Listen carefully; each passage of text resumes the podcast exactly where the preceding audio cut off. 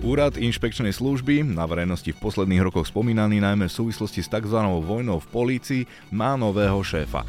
Stal sa ním bývalý šéf NAKA Branislav Zurian, ktorý bol v minulosti práve inšpekciou dvakrát obvinený, že mal vynášať informácie z polície a dvakrát obvinenie zrušila generálna prokuratúra. Viem chcieť, aby tá inštitúcia nebola strašiakom, ale aby tá inštitúcia bola braná ako jeden profesionálny zákonný útvar. Zuriana na návrh ministra vnútra Matúša Šutaja Eštoka z hlasu vo štvrtok po vypočutí v parlamente hneď aj vymenovala vláda. Doba politickej pomsty tu už na Slovensku skončila. No a zatiaľ, čo sú koaliční poslanci s novým šéfom inšpekcie spokojní, pretože pán Zurian je špičkový odborník, ale určite bude aj určitým tmelom pre kolektív. Opoziční poslanci a bývalý policajný prezident Štefan Hamran sú pri nominácii Zuriana skeptickí. Čo mňa zarazilo, boli tie, tie názory na tú nešťastnú smrť e, pána Lučanského, kde sa znova vraciame do tých konšpirácií. Obávam sa, že tá vojna v polícii sa len teraz začne a naberie rozmery, ktoré si myslím si, že nikto nepraje. Počúvate podcast Deníka Pravda? Sprevádzať vás ním bude Zolorác.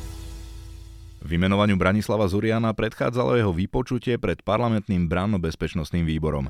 Takto zhrnul svoje zámery. Si myslím, že úlohou Úradu inšpekčnej služby nie je len postihovať a trestať policajtov. Chcem, aby tento útvar e, išiel tým policajtom takou otvorenou formou. Aby policajti, slušní policajti sa tohto útvaru nemuseli báť, nebol to strašiak pre, pre slušných policajtov tento útvar. A hlavne Chcem, aby tento útvar vnímali ako jeden zákonný, odborný, profesionálny a spravodlivý útvar. Tohto útvaru by sa mali bať policajti, ktorí sa spreneverili svojmu poslaniu a ktorí kázia zlé meno inštitúciám, či už policajnému zboru, zboru vedenskej justičnej stráže alebo finančnej správy. Tieto moje ciele, ktoré mám, by som chcel hlavne dosiahnuť do takého prvého bodu by som dal takú zákonnosť, otvorenosť, dôveryhodnosť. Policajti US sú na to, aby vyhľadávali a zákonným spôsobom ten policajný zbor čistili od týchto policajtov, ktorí sa sprenevili svojmu poslaniu. Zároveň však nechcem, aby úrad inšpekčnej služby súperil nejako s inými zložkami policajného zboru o sledovanosť. Nechcem v očiach verejnosti navodiť dojem, že policia je plná zločincov, skôr naopak. Chcem, aby sme aj my svojou očistou prispeli k prostrediu a k bezpečnosti tohto štátu. Čo sa týka takého druhého, druhého bodu, je taká odborná akceptovateľnosť. Zvýšiť výstupné materiály, navrhovať systémové riešenia. Nové pozície je potrebné obsadzovať kvalitnými ľuďmi, ľuďmi, ktorí majú záujem, ktorí chcú, ktorí sa chcú, majú predpoklady, chcú sa posúvať, posúvať ďalej. Postupne svojimi výstupnými materiálmi presvedčať či už prokurátorov, či sudcov, alebo odbornú verejnosť. A medzi, medzi taký tretí bod chcem, aby tam bola nezávislosť. Môžete vymyslieť, alebo môžem vymyslieť akýkoľvek najnezávislejší systém na svete, ale stále to bude o ľuďoch, ktorí v tom systéme budú pracovať. Ľudia na úrade musia pocitovať istotu, že nech rozhodnú akokoľvek vo veciach, ktoré vyšetrujú, akomkoľvek skutkovom stave, na základe dôkazov, samozrejme a právnych zákonov, musia mať istotu, že nebudú za svoj názor, za svoje rozhodnutie perzekuovaní. A práve moja osoba by mala byť tým narazníkom, prípade, že by niekto chcel ovplyvniť nejaký proces, ten svoj prospech. Opozičných poslancov však zaujímali aj iné skutočnosti, napríklad jeho vzťahy a konanie s aktérmi vojny v polícii, prečo sa Zurian, keď čelil obvineniam inšpekcie pre podozrenia z vynášania z polície, ukrýval v Bielorusku, aký má vzťah s ministerkou hospodárstva, bývalou šéfkou rezortu vnútra Denisou Sakovou, alebo či trvá na tom, že bývalého policajného prezidenta Milana Lučanského vo väzbe zabili, hoci záver vyšetrovania bol, že spáchal samovraždu.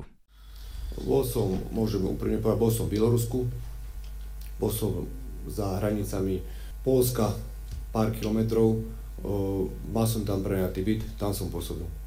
Nikto mi to nesprostredkoval, nikto mi to nefinancoval, financoval som to všetko sám. Bol som v kontakte s rodinou, bol som v kontakte s čestnými policajtmi, ktorí ma podporovali, bol som v kontakte aj s novinármi, ktorí ma podporovali. Dokonca bol som aj uh, vypočúvaný v súvislosti s môjim pobytom aj policajtmi z Bieloruska. Takže Bielorusi o vás vedeli, museli, lebo tam ako potrebujete... Môžem, môžem povedať, že predtým som bol v Norsku, v Norsku, kde som vysvetloval na ambasáde, aká je situácia na Slovensku, ktorí povedali, že áno, vidia, vidia aká je situácia, ukázal som svoje doklady, Okázal som, čo som, z čoho ma obvinili, potom z čoho mi zrušili, prečo mi zrušili uznesenie, vysvetlil som situáciu politickú na Slovensku, krutili hlavou, ale, ale povedali mi, že viete, kvôli jednému človeku si asi vzťahy medzinárodne ne, neporušíme so Slovenskom, takže nie sú si istí, keby som išiel do nejakého azylového konania, či som ten azyl dostal. Z uvedeného dôvodu som sa rozhodol, že odchádzam z tej krajiny a ešte som do Ruska. Pani poslankyňa Turčánova, nech sa páči. Ďakujem. Spomínali ste vojnu v policii, tak ja sa chcem spýtať, myslíte si, že dokážete ukončiť túto tzv. vojnu v policii? Ak áno, tak ako? To je prvá otázka. Urobím všetko preto, aby tá vojna v policii bola ukončená. Uh, jediný spôsob, sa to dá vyšetriť, alebo ukončiť, a to vyšetrením informácií, ktoré boli či už od slovenskej vašej služby, ktoré vypovedal Kalevský, alebo ktoré vypovedali Jan Čurla spolu. Nik, nič nič neexistuje. Niekto, niekto z jednej alebo z druhej strany klame, zavádza. Preto vrajím, treba, treba, opätovne by som založil vyšetrovací tým, ktorý by sa venoval, venoval tejto problematike a budem sa snažiť čo najskôr túto vojnu v tých bezpečnostných zložkách ukončiť to bola medializovaná teda vec, opakuje sa, aj nám to proste píšu ľudia. A ako by ste charakterizovali váš vzťah s pani súčasnou ministerkou Sakovou? Do toho, vstup, do toho vstúpim aj ja, pán poslanec. E, držme sa témy. Ja si myslím, že otázky k osobnému životu nie sú na mieste, dobre? Ja si dovolím, že nesúhlasiť, lebo ja som teda, ako videli ste, ako som smeroval teda k tej otázke. Ja, ja len vás chcem poprosiť, ja už nehovorím, či sa to budete držať a na pánovi kandidátovi je, či bude odpovedať otázky osobného charakteru. Môžem, ja môžem úprimne povedať, ja si s pani, pani ministerkou týkam, ale ja sa k súkromnému životu vyjadrovať naozaj nebudem. Posledná citácia, ktorá sa týka teda nebového pána, pána Lučanského, je teda známy výrok, že ste sa vyjadrili, že máte za to, že bol zabitý a dokonca ste sa obávali, že by ste boli na rade vy ako ďalší. Chcem sa spýtať teda na vysvetlenie tohto vyjadrenia, pretože je v kontrapozícii so závermi komisie, ktorá bola zriadená na vyšetrovanie tohto nešťastného incidentu. Ďakujem. Uh, neviem, akom, aká, aký je záver uh, vyšetrovania tejto, uh, čo sa vedia ako, myslím, že ako samovraždy. Ja vychádzam z toho, pani poslankyňa, že my nezákonne vyrazili dvere. Ešte raz, nezákonne vyrazili dvere. Následne začal hon na moju osobu. Zastieračom môjho listu, pred zastieračom uh, môjho auta, ktoré som vtedy mal asi dva týždne, som našiel list. Milan sa už na teba teší, čaká ťa. Následne ja som vycestoval, syn našiel vo dverách ďalší list. Všetky tieto trestné oznámenia, ktoré sme dali, uh, sa s tým doteraz nikto nezobral. Pani poslanka, ja nemám jednu odpoveď z toho, že by, že by sa niekto zaujímal. Viete čo, viete, čo sa zaujímali? Zaujímala sa inšpekcia o to, že som nazval uh, pána Maka zločincom. Za to dali na mňa trestné oznámenie, pán Mako, a za to som bol vysvetľovať, prečo som nazval zločinca, ktorý figuruje v 94 kauzách zločinec. Toto, toto, toto zaujímalo, ale to, že sa niekto vyražal mojim deťom, e, mne, toto nezaujímalo nikoho. A teda myslíte si, že bol zabitý, hej, na tom trváte? No tak keď nebudeme vedieť výsledky vyšetrovania, tak trvám na tom. Pri mikrofóne mám poslanca Juraja Kroupu z klubu SAS. Tak ako hodnotíte celkovo na začiatok to vypočutie kandidáta? Ako to mám hodnotiť? Je tu kandidát koalície, čo by až taký problém nebol, keby to nebol kandidát, ktorý už má svoju minulosť. A sú tam niektoré otázniky, ktoré sa napriek vypočutiu nepodarilo úplne odstrániť a pretrvávajú. A tá obava, ktorá panuje najviac, je tá, že sa vytvorí akýsi nový vyšetrovací tím, ktorý bude vyšetrovať tých, ktorí vyšetrovali predtým tých druhých. Čiže ako keby sa tu bude, bude sa zase navzájom vyšetrovať. A otázka teraz je, že či sa naozaj takýmto spôsobom podarí zastaviť tú vojnu v polícii, alebo len bude pokračovať. Možno, že nebude vidieť tak, ako sme ho videli čo v poslednej dobe, ale možno, že bude latentná, teda bude niekde bublať pod povrchom. Každopádne si myslím, že nás nečakajú dobré, dobré časy. Pán e, Zurian hovoril, že on bude postupovať striktne zákonne, ale vy hovoríte, že vo vás zostávajú tie obavy, tak, že sa bude diať pomsta. Striktne zákonne, to je otázka, že ako si zákon vysvetľujete. Či nasledujete tzv. duch zákona, alebo literu, ktorú si vysvetľujete podľa seba. A tam je presne to, že sa pohybujete na tej hrane toho, že ako, ako budete podľa toho konať. No a čo mňa zarazilo, boli tie tie názory na tú nešťastnú smrť e, pána Lučanského, kde sa znova vraciame do tých konšpirácií a tak ako už to bolo vyšetrené, či už v rámci tej komisie, ktorá bola k tomu zostavená, alebo políciou, čo to vyšetrovanie bolo zase vrátené späť pánom Žilinkom, tak myslím si, že toto nevyvolávalo vo mne dôveru, pretože ja chápem, že tam je nejaký citový vzťah, že sa poznali, že boli priatelia, ale keď chceme ísť striktne podľa zákona, tak myslím si, že toto už začína byť trošku zbytočné a myslím si, že práve toto mi zase smrdí takým tým, tým revanšizmom. No a ďalšia vec, ktorá ma zarazila, keď som sa pýtal na pána Kalavského alebo pána Kučerku, či ich považuje za čestných policajtov, ako ste videli, mal problém sa k tomu vyjadriť. A to je človek, ktorý bude viesť inšpekciu v ministerstva vnútra, ktorá práve vyšetruje nečestnosť polície. Že tuto je niekoľko tých otáznikov, ktoré tu zostávajú. Nevyvrátilo to ani vystúpenie bývalého sudcu Petra Radačovského, ktorý zastupuje poškodených, poškodenú rodinu, ktorý tvrdil, že sa nepreukázalo to, že by sú siahol na život. Toto vystúpenie bolo plné emócií a viac emócií ako faktov tam zaznelo a je mi to nepríjemné aj voči synovi pána Lučanského, ktorý tam pritom sedel, ale to ani nepatrilo na tento výbor, Vidíte, čo sa z toho zase stalo, že z vypočutia kandidáta na, na, na úrad inšpekcie sme z toho mali zase tému Lučanský, ako som to pred chvíľkou spomínal. Čiže to je to, k čomu sa vraciame späť a ja mám z toho naozaj obavy, že budeme tu niekde v, v konšpiráciách sa, sa hrabať a váľať v takejto špine a nepohneme sa ďalej. Pán Zorian hovoril, že istú dobu pôsobil alebo žil v Bielorusku a to vás tiež vyrušilo. Prečo ho to z vášho pohľadu diskvalifikuje? No tak jednoducho Bielorusko je nepriateľská krajina, ako vnímajú nás ako, ako nepriateľskú krajinu, členskú krajinu EU a NATO. A je to človek, tento pán Zurian, ktorý tam e, žil nejaký čas, tak život e, v cudzej krajine, ktorý si musíte zariadiť, ako sa bavíme, ubytovanie, strava a všetky tie výdavky s tým spojené, aby ste tam mohli normálne fungovať, stojí nejaké peniaze. A on sám teraz tvrdil, že on nemal žiadne finančné prostriedky a, a že žil veľmi skromne a tak ďalej.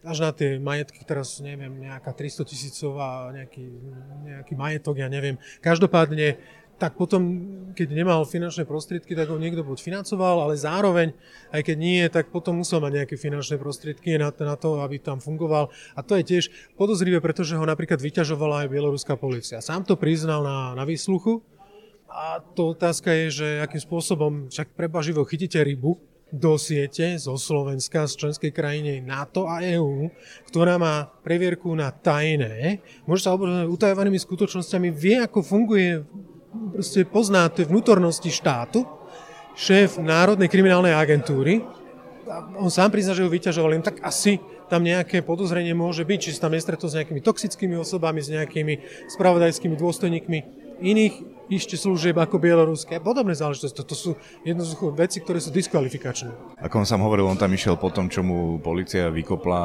ako on tvrdí, nezákonne dvere. A vieme, že proste e, tá policia bola aktívna voči predstaviteľom bývalého režimu, ich nominantom a tak ďalej. Ako si vysvetľujete, alebo prečo si podľa vás vybral práve Bielorusko ako krajinu? No práve to je to zaražajúce si mohol vybrať aj inú krajinu, nemuselo byť to zrovna krajina bývalého Sovietskeho zväzu, ale sú aj krajiny na Balkáne, sú krajiny, ja neviem, napríklad e, Veľká Británia tiež je krajina, ktorá má veľmi silno vybudovaný, vybudovaný systém udelovania a, e, azylu a podobné veci, alebo mohol byť aj mimo Európu, akože prečo si práve vybral Bielorusko, to je tiež otázka. Hej? Čiže a toto je, to je veľa otáznikov, ktoré zostávajú neozodpovedané, tak preto tie pochybnosti naďalej pretrvávajú. A vnímate tam ten zámer, ktorý sa možno z toho akoby javí, že sa chcel vyhnúť možno nejakému stíhaniu, alebo viete, nejakým, nejakým postiom, nejakému, nejakým invazívnym zákrokom a tak ďalej, aby podobne ako napríklad pán Kalavský alebo niekto, kto, ktorí ušli do Bosny a Hercegoviny, aby bol problém e, našim orgánom ho dostať na Slovensko? Tak z Bieloruského nedostanete nejakým spôsobom. No a tam, tam akože, uh, pozrite, jednoducho sa rozhodol, áno, utiec pred, týmto, pred týmito úkonmi. Môžeme sa baviť o tom, že na základe čoho generálna prokuratúra zastavila tieto vyšetrovania. Tých otáznikov je tam viacej, my ne, ja nevidím do spisu, čiže nemôžem to všetko vyhodnotiť a môžem vychádzať zo zverejnených informácií. No a Myslím si, že sa tu dejú veci, keď, ktoré sa jednoducho sú, sú podozrenia, ktoré sa nedostávajú pred súd. A títo ľudia sa nemôžu obhajiť pred súdom. Jednoducho to prokuratúra zastavuje a tie podozrenia preto aj naďalej pretrvávajú. Pri mne stojí aj poslanec Ivan Ševčík z klubu SNS. Pán Ševčík, tak ako vás presvedčil kandidát, nominant eh, na šéfa inšpekcie? Aj napriek tomu, že teda mnohí politici označili tú, túto kandidatúru za politickú, ja hovorím, že je to vysoko, vysoko odborná kvalifikácia, a teda no, kandidatúra, pretože pán Zurian je špičkový odborník, čo sa týka tej profesie, ktorú vykonal skoro celý život, to znamená operatívna práca. Vo svojej činnosti je veľmi rozvážny a myslím si, že ako manažer bude veľmi dobrý, pretože nie len, že je rozvážny vo svojich konaniach, činoch a slovách, ale určite bude aj určitým tmelom pre kolektív, ktorý tam treba vytvoriť na inšpekcii. Tmelom, uh, myslíte aj to znovu zavedenie, alebo také, také znovu vytvorenie týmu oblok, že myslíte, že to tomu prispieje? E, samozrejme, pretože e, sám som pracoval v niekoľkých špecializovaných tímoch, je to prínos, pretože je tam užšia skupinka ľudí, ktorá si musí dôverovať a musí pracovať na tom, čo majú, čo ich ako náplňou pracovnej činnosti. A myslím si, že ako je to dobré rozhodnutie a musíte si sám uvedomiť ako občan, že každé konanie alebo to trestné konanie dozoruje prokurátor. Tam sa nedá vybočiť z toho, čo by chceli alebo nechceli spraviť.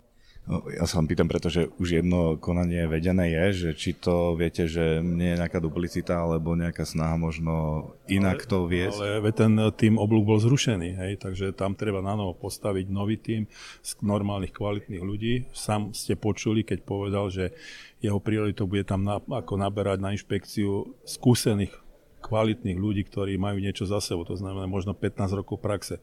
A takíto ľudia ktorí sú čistí, nemajú žiadne kauzy za sebou, hej, sú zárukou toho, že sa tam bude konať zákonne vzťahy pána Zuriana s pánom Kalavským, s pánom Koščom a tak ďalej. Ale však to vysvetlili tam na výbore, že s nimi nemá žiadny vzťah, stretával sa s nimi možno len pracovne, tá periodicita stykov je ozaj minimálna a všetko, všetko to boli len pár minútové záležitosti, ktoré boli čiste, čiste pracovné, takže nevím tam, že by sa nejako nejakým spôsobom diskvalifikoval.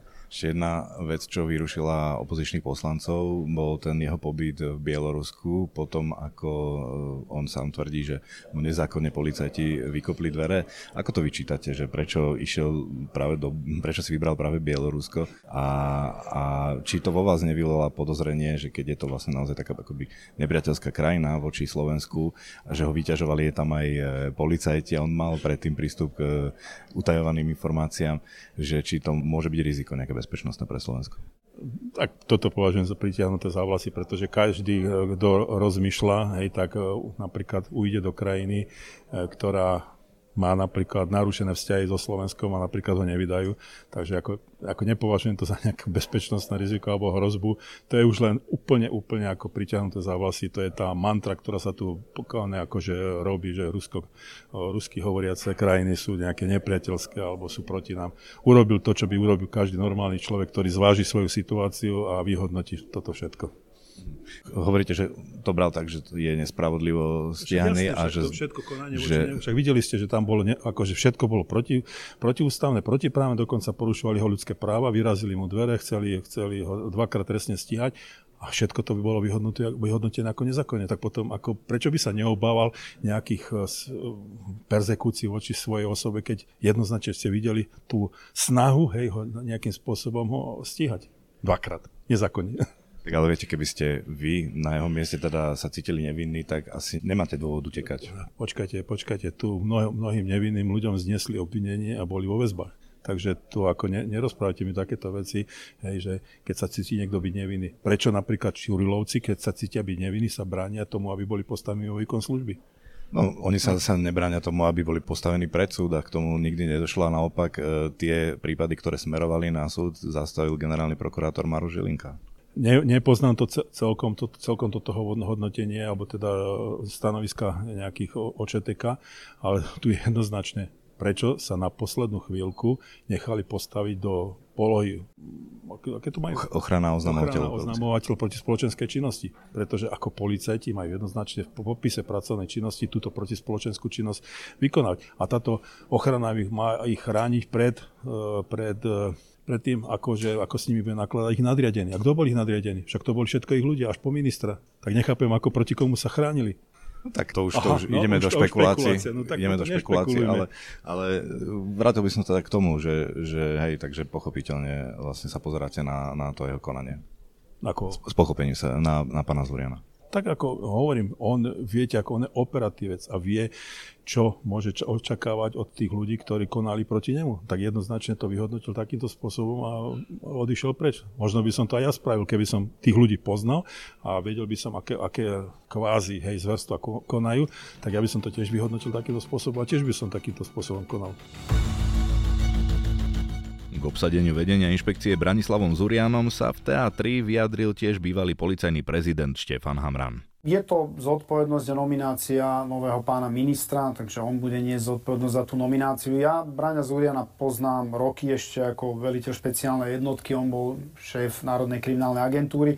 Keď som ja nastupoval toho času na funkciu policajného prezidenta, som povedal, že pokiaľ ide o odbornosť, ja som tam nemal žiadne výhrady, lebo sme s ním robili a videli sme, že tie akcie boli pripravené. Pokiaľ ide o ten jeho morálny kompas, tak to som vtedy nevedel vyhodnotiť.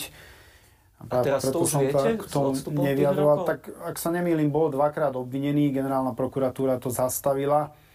Nepovažujem to za celkom šťastné, ak na čelo úradu inšpekčnej služby ide človek, ktorý bol dvakrát obvinený ktorému dvere veľmi nešťastným spôsobom, musím podotknúť, vyrazila práve, alebo prišli práve príslušníci úradu inšpekčnej služby, ktorej on teraz ide šéfovať. Nebol som nadšený ani z nominácie pána Ďurku toho času, to som povedal aj riaditeľovi NAKA, aj e, šéfovi UIS, pánovi Juasovi, že nie je to celkom šťastné, ak príslušník Národnej kriminálnej agentúry, ktorý je obvinený, ide pracovať na UIS, ale bol som toho názoru, že bol to jeden poctivý policajt aj na základe súdnych rozhodnutí, to znamená potvrdili tie, tú, tú jeho prácu, že bola zákonná, tak som prekážky nekládol a požehnal som tej nominácii, ale vidíme, že akým spôsobom to bolo masívne zneužívané. Eh, chcem sa dostať hlavne k tomu, že vždy, keď si sadne na čelo UIS človek, ktorý tam mal nejaké konfliktné situácie so zákonom, bol obvinený, je obvinený, vždy to bude vyvolávať otázniky, takže v tomto smere to nie je šťastné. Preto napríklad pán Kovaží, keď bol obvinený, okamžite odstúpil z tej funkcie, aby zbytočne nebol ten policajný zbor na pretrase kvôli tej nominácii. Pre korektnosť treba povedať, že pán Zurian bol zbavený tých obvinení. Obidve obvinenia prokuratúra e, zrušila ako nezákonné a nedôvodné.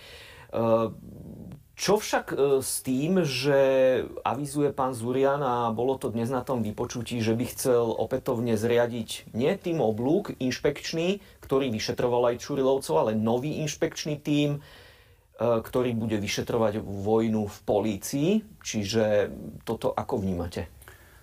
Tak keď si pozriem tie výsledky toho týmu, respektíve teraz pána vyšetrovateľa, ktorý vyšetruje Čurilu a spol, tak je to naozaj blamáž. A to potvrdili nezávislé a nestranné súdy, ktoré to označili za nedôvodné to trestné stíhanie. A k tomu sa vyjadril aj špecializovaný trestný súd, aj najvyšší súd Slovenskej republiky, ktorý rovnako konštatoval, že tí Čurilovci sa nedopustili ničoho po preštudovaní spisov, lebo tie súdy majú k dispozícii tie spisy ale práve naopak všetky tri súdne inštancie konštatovali skôr podozrenia na opačnej strane, to znamená na strane vyšetrovateľov, buď z týmu oblúk alebo samotného vyšetrovateľa, ktorý momentálne stíha vyšetrovateľov. Takže pevne dúfam, že keď k takému kroku pristúpi pán Zúrian, tak to bude tým, ktorý bude pozostávať z profesionálov a nie z takých babrákov, akí tam boli v minulosti. A očakávate, že tento nový tým môže rozlusknúť vojnu v polícii, alebo vaše nejaké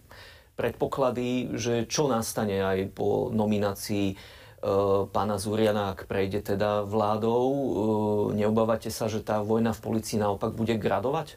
Tak pozrite sa, chcem byť optimista, chcem veriť tomu, že tam budú profesionálni vyšetrovateľia a operatívni pracovníci, ktorí ukludnia tú situáciu a naozaj budú vyšetrovať len na základe aktuálnej dôkaznej situácii a nie na základe vymyslených dôkazov, ako sme to boli svetkami v prípade Čurilovcov kde dodnes úrady inšpekčnej služby a konkrétne pracovisko, ktoré za to bolo zodpovedné a malo vykonávať tie odposluchy, to nerobilo.